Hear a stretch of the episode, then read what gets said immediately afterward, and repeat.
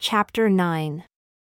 On the following day, many of those who were there for the Passover heard that Jesus would be entering Jerusalem. They took palm tree branches and went out to greet him as he entered, and shouted, "Hosanna!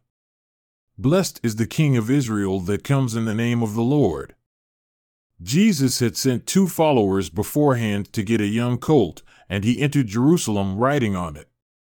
This was exactly what the prophet Zechariah foretold, "Rejoice, daughter of Zion, shout out, daughter of Jerusalem, behold, your king comes to you, he is just and provides salvation, meekly riding upon a young colt."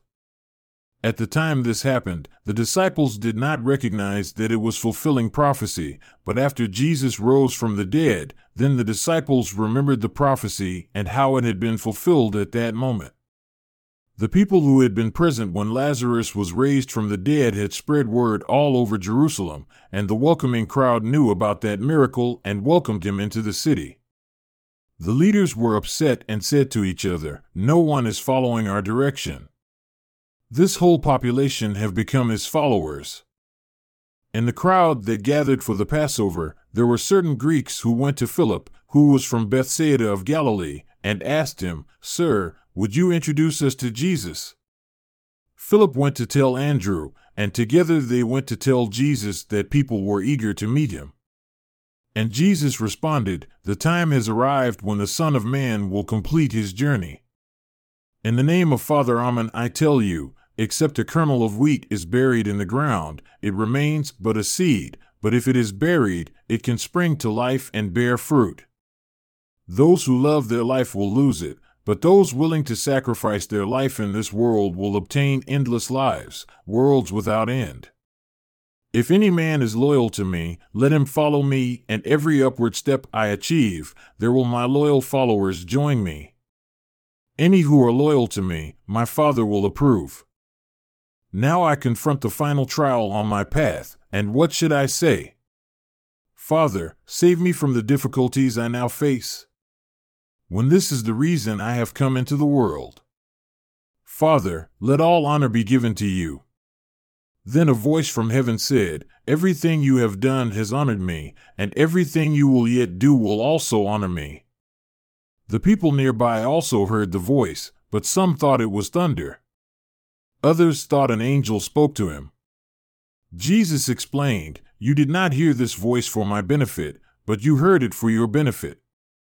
The time has come for me to complete the work required of me, to intercede for the world. And the accuser will lose all his power. Because of the sacrifice of his life that the Son of Man is to make, he will rise up and rescue all mankind." He said this to explain how important his death was to save others. The people who heard this asked him, "When we consult the scriptures, they claim that the Messiah will live forever. Why do you say the Son of Man must sacrifice his life? Who are you talking about?" Then Jesus said to them, "Only a little time remains for the light who is now here. Learn how to live while the light remains, otherwise darkness will overcome you. Without the light you will fall into error. While you are near the light, believe in the light, so that you can become the children of light." Jesus said this, abruptly departed, and then avoided them. Although he had done many miracles before them, they still did not comprehend that he was the Messiah, fulfilling the prophecy of Isaiah about the Messiah, who has believed our report.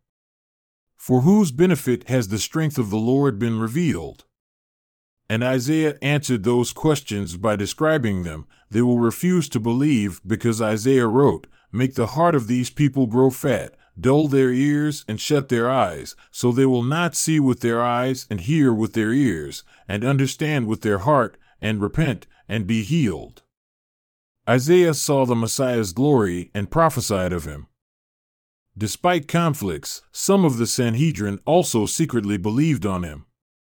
But because of the Pharisees, they did not admit their belief, fearing they would be ejected from the synagogue, for they valued the praise of men more than the praise of God.